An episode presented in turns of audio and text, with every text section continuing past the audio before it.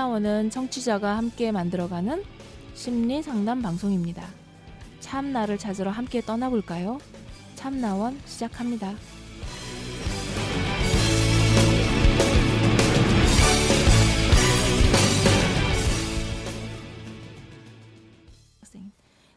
네, 안녕하세요. 참나원 이번 주 방송은 음, 사연으로 시작하는 주인데요. 자, 두 번째 사연 들어가겠습니다. 고등학교 2학년인데 많이 힘드네요라는 제목이네요. 현재 남고 2학년 학생입니다. 고등학교 1학년 1학기까지는 성적 생각 없이 살다가 1학기 내신이 3점대 후반이 나왔습니다. 그래서 이대로는 안 되겠다는 생각이 들어서 1학년 여름방학부터 제 나름대로 열심히 했습니다. 공부를 한 달, 두 달 열심히 한다고 해서 꾸준히 해온 친구들을 따라잡을 수 없다는 걸 알고 있어서 1학년 2학기 때는 큰 성적 향상을 바라진 않았습니다. 하지만 2학년에 들어와서 1학년 2학기부터 9개월 정도 열심히 했기 때문에 어느 정도 성적 향상을 기대하고 시험 2주 전에는 거짓말 없이 학교에서 자는 것 포함해서 하루에 4시간 정도 자면서 공부했습니다. 하지만 2학년 중간고사에서 1학년이랑 다를 게 없는 성적을 받고 실망했지만 그럴 수 있다고 생각하고 기말 때는 꼭 성적을 올리겠다고 마음먹고 똑같이 공부했습니다. 하지만 기말 때도 비슷한 성적이 나와 많이 실망했습니다. 2학기, 2학기인 현재, 2학년 2학기인 현재 중간고사가 끝이 났고 성적은 오히려 떨어졌습니다. 제가 시험 볼 때 유독 긴장을 해서 못 보는 것 같기도 한데 어이없는 실수를 많이 합니다. 예를 들어 과탐 과목은 그래프를 분석하는 게 문제의 목적이면 그래프를 분석을 못하거나 틀려서 틀리는 경우는 거의 없고 제가 분석한 내용과 밑에 기억 니은 디귿과 대조하는 과정에서 실수를 하는 경우가 대부분입니다. 문제집을 풀 때는 이런 실수를 안 하는데 시험만 보면 이렇게 어이없는 실수를 해서 틀리는 문제가 엄청 많습니다. 그리고 2학년에 들어와서 원래 민감했던 성격이 스트레스 때문에 더 민감해져서 지금 같은 반 친구 두 명과 완전히 손절한 상태입니다. 말도 안 하고 생활합니다. 2학기 중간고사가 끝나고 시도 때도 없이 한숨이 나오고 기분이 안 좋아 보인다. 표정 좀 펴라. 이런 소리도 많이 듣고 자꾸 자기 전에 내일 아침에도 일어나야 하네. 내일도 엄청 힘들겠지. 자퇴하면 편하려나? 이런 생각이 들고 매주 목요일쯤부터는 학교에서 받는 스트레스나 심적으로 힘들어서 눈물이 나옵니다. 매일매일이 너무 지겹고 방에 가만히 있는 인형이 부러워요. 마음이 항상 불편해서 쉬려고 해도 쉬는 게 쉬는 게 아니에요. 제가 179cm, 63kg, 좀 말랐어요. 그래서인지 학교에서 가장 친하게 지내는 친구가 뭔가 결정할 때 물리적인 힘으로 자기 마음대로 정해요. 그것 때문에 항상 기분이 나쁜데 중학교 친구들과 다른 고등학교를 가는 바람에 진짜 아무 말도 안 하고 있어도 안 어색한 친구가 여섯 내지 여덟 명 정도밖에 없습니다. 근데 그 중에서 지금 같은 반인 친구는 다섯 명인데 다섯 명이 다 같이 친해서 제가 가장 친하게 지내는 친구한테 화를 내면 관계가 불편해질 것 같아서 화도 못 내고 항상 참습니다. 그럴 때마다 스트레스를 받는 게 온몸으로 느껴지고 그냥 확 화를 내버리고 혼, 그냥 혼자 다닐까 하는 생각도 들어요. 학교를 가기 싫은 건 말로 표현하기 어려울 만큼 가기가 싫고 제가 뭐 때문에 이 고생을 해야 하는지 모르겠고 왜 항상 우울해야 하는지 모르겠어요. 뭘 어떻게 하면 좋을까요? 이런 사연이네요. 네.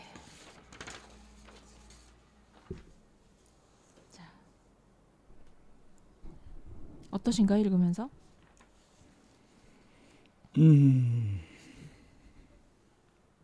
도와주고 싶네요.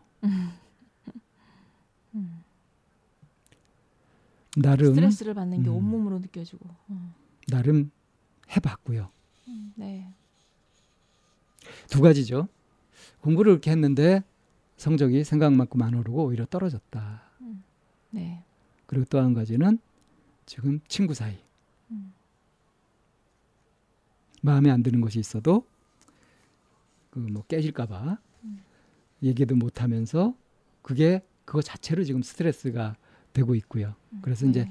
학교 가는 게 굉장히 힘들다. 심지어는 내일 아침에 또 일어나서 힘든 이런 일상을 또 겪어야 되나. 그냥 이대로 끝났으면 좋겠다. 아, 움직이지 않는 인형이 부럽다. 아이고 참나. 음. 네. 자 성적 성적이 큰 성적 형성은 바라지 않는다는데요. 어, 그런데 이제 성적이 안 나오는 또 나름의 이유를 보면 지나치게 긴장하는 것 같다. 그래서 그냥 문제집 풀 때는 부담 없이 문제집 풀 때는 안 하는 실수를 막상 시험을 볼 때는 어이없이 실수를 한다. 자 어이없이 실수할 때 참 자괴스럽죠. 근데 이때 아주 그 잔인한 말이 있어요. 실수도 실력이야. 이런 한 말. 번은 음. 한번 실수해야 할 수도 있지만 음. 그게 반복이 되면 이 친구가 안 해본 게 있죠. 음, 뭐가 있는데요? 안 해본 게 우리 어제도 얘기했지만 어제? 음, 아 네. 어제 무슨 얘기했더라? 혼, 혼자, 혼자 고민을 뒤집어 쓰지 말고 아 그 얘기요? 예. 이 친구가 지금 이거 이 자기의 고민 스트레스를 지금 누구하고 나누고 있다 하는 얘기가 있나요? 없어요. 예, 혼자 짊어지고 있죠. 그러니까 뭐 이제 열심히 하면 되겠지 해가지고 9개월 이상 뭐 이렇게 해왔는데 통 안 된다. 그러니까 1학년 2학기부터 쳐가지고 이제 고등학교 2학년이 돼가지고 중간고사 볼 무렵이 됐을 때 이제 혼자 열심히 한 게 한 9개월 됐으니까 이제 슬슬 결과가 나타날 때가 됐어 하고 기대하고 시험을 쳤는데 성적이 안 오르는 거예요. 네. 게다가 시간이 좀 더 지나면서 오히려 떨어지네요. 음. 왜 이럴까요? 왜 이러, 왜 그러는데요? 공부 방법이 뭔가 잘못됐죠. 음. 그러니까 이게 뭐 딱 그 얘기에 적용이 될 수 있나요? 어, 같은 노력을 하면서 다른 결과를 기대하는 거? 뭐 그렇게 볼 수 있죠. 음. 그러니까 성적이 좀 올라기를 바라는 이제 다른 결과잖아요. 성적이 오르는 건 다른 결과죠. 네. 그런 다른 결과를 원하는데 어, 방식은 계속 방식은 가- 계속 같은 방식으로. 같이 하고 있는 부분들. 그리고 지금 이제 자꾸 시험 볼 때 어이없는 실수를 하는 거 이것에 음. 대책도 안 세우고 있잖아요. 왜 그렇게 긴장을 하게 될까요? 그러니까 왜 그렇게 긴장을 하게 되는지 그래서 어이없는 실수를 하게 되는지 이런 것들을 음. 자기가 모르면 누구한테 물어보든가. 그래서 그걸 시급하게 고쳐야 되는 거 아니겠어요? 그러니까 사실은 이렇게 긴장을 하는 게 유독 긴장을 많이 하는 거 이게 자기 자신에 대한 기대치라고 생각하거든요.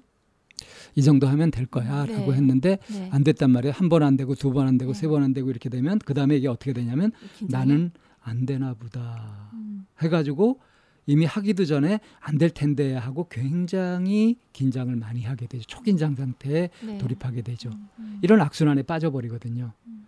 그래서 이제 몇 번 하다가 도저히 견딜 수 없게 되면은 나는 안 되는 놈이야 이렇게 포기해 버리게 되죠.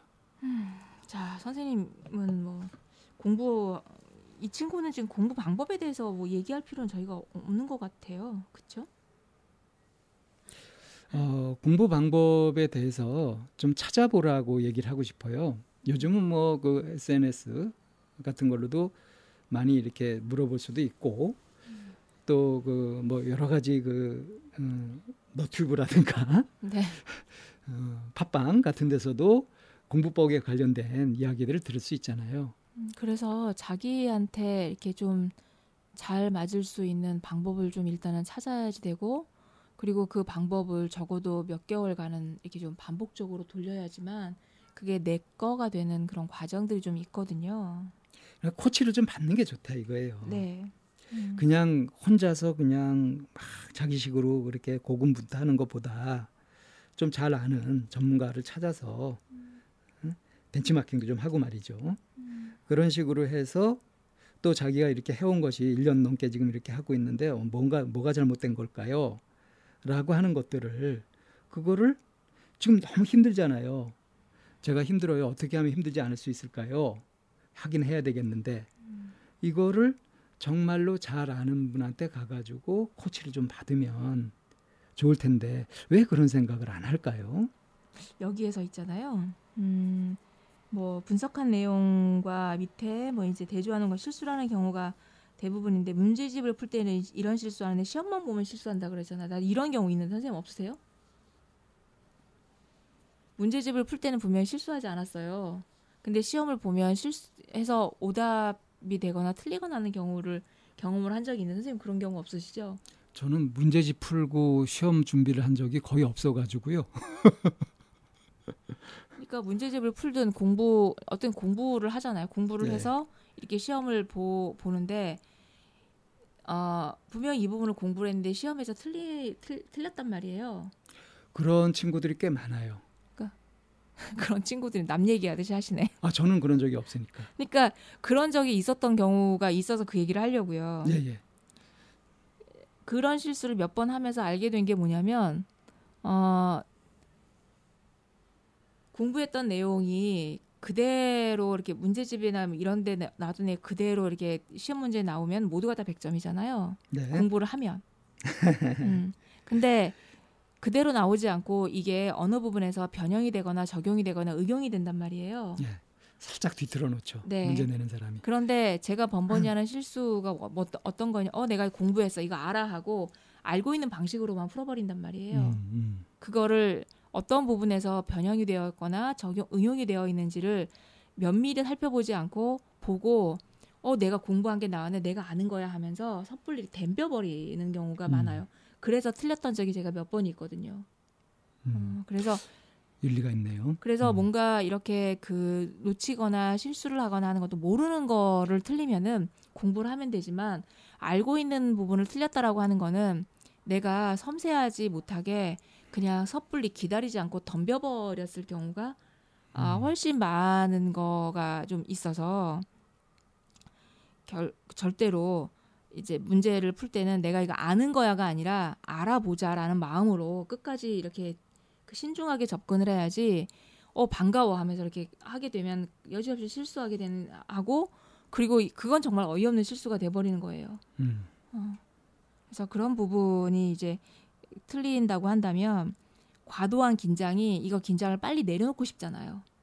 그래서 이거를 지나가서 얼른 이 긴장을 내려놓고 싶다라는 이 마음이 너무 크니까 자꾸 이렇게 섬세하게 봐주는 게 아니라 어떤 상황에서 덤벼버리는 음, 그래서 어처구니 없는 실수를 하게 되는 일이 아마 반복되는 걸 거라는 생각이 좀 많이 들어요.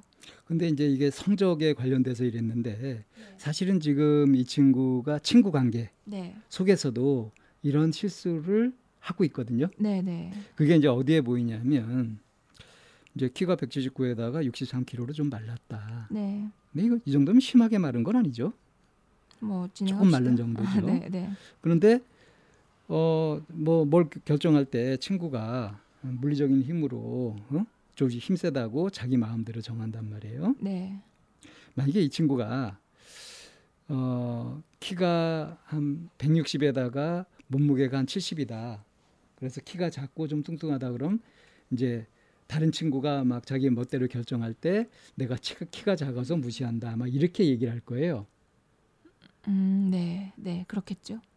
다시 말해서 진짜 원인. 그러니까 왜 문제를 풀 때도 진짜로 그 중요한 걸 생각해 가지고 이제 거기에 맞는 대, 답을 하면은 문제를 풀잖아요. 네, 근데 이 쌤이 말씀하신 것처럼 어 이거 내가 풀었던 문제야 해 가지고 엉뚱한 답을 하게 되는 경우처럼 네.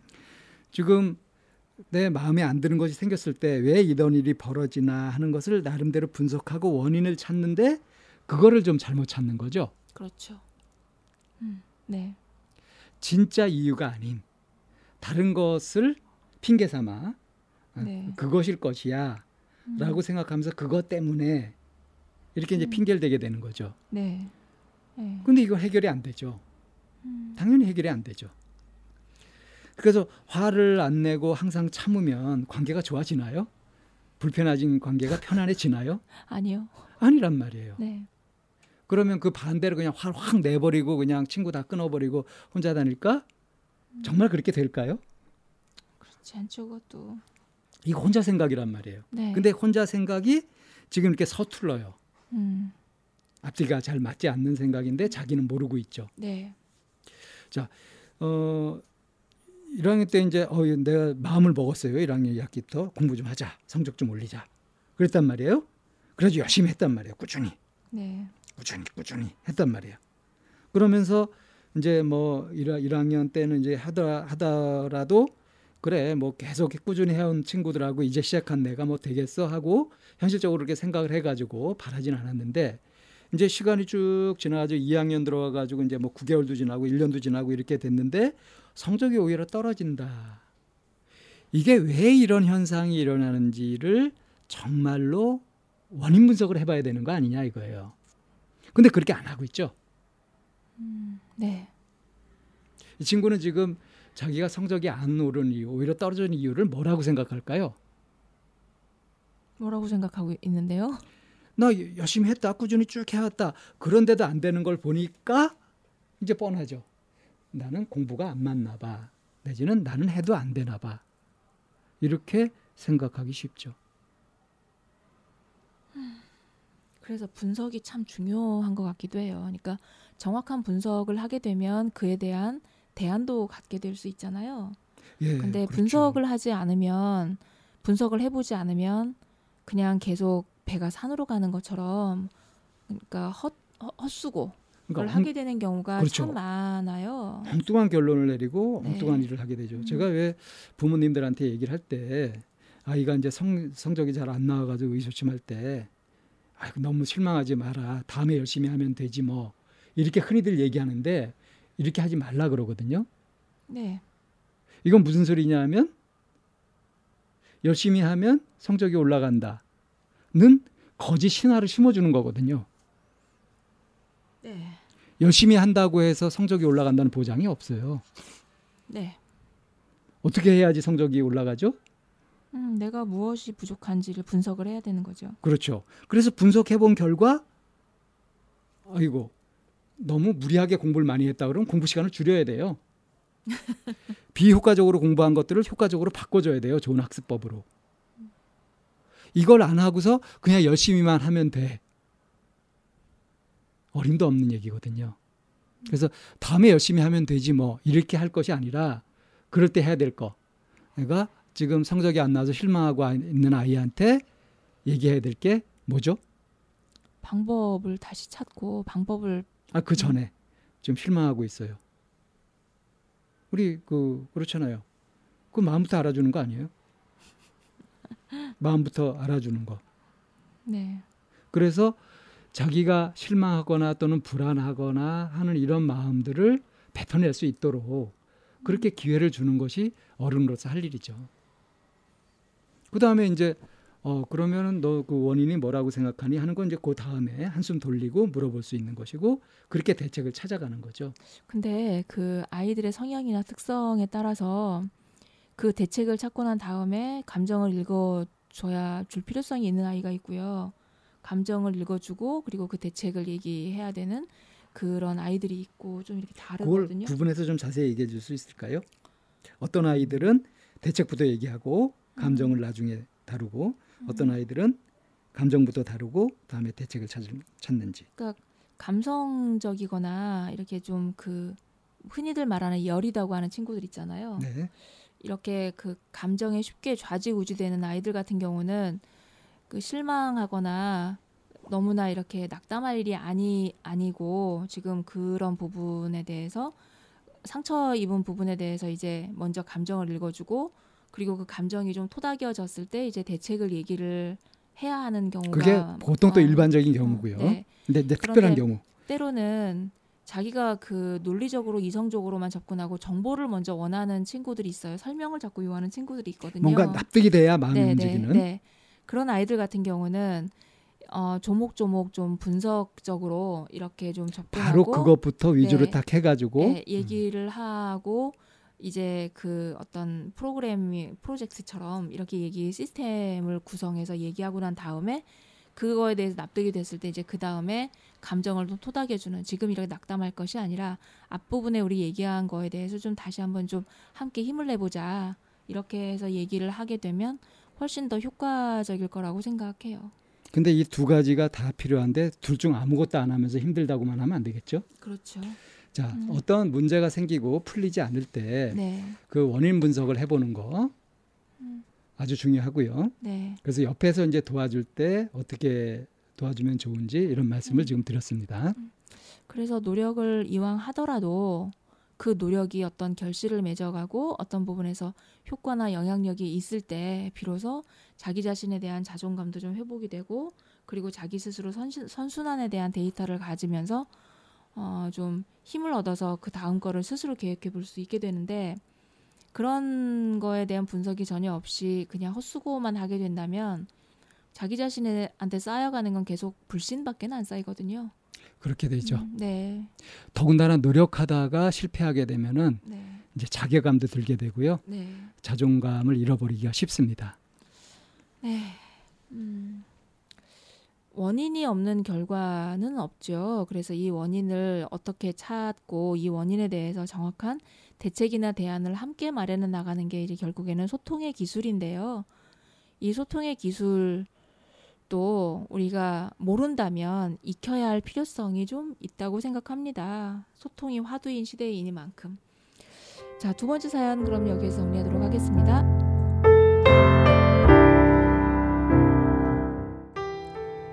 상담을 원하시는 분은 c h a m n a o n e 골뱅이 다음점 넷으로 사연과 연락처를 보내주세요.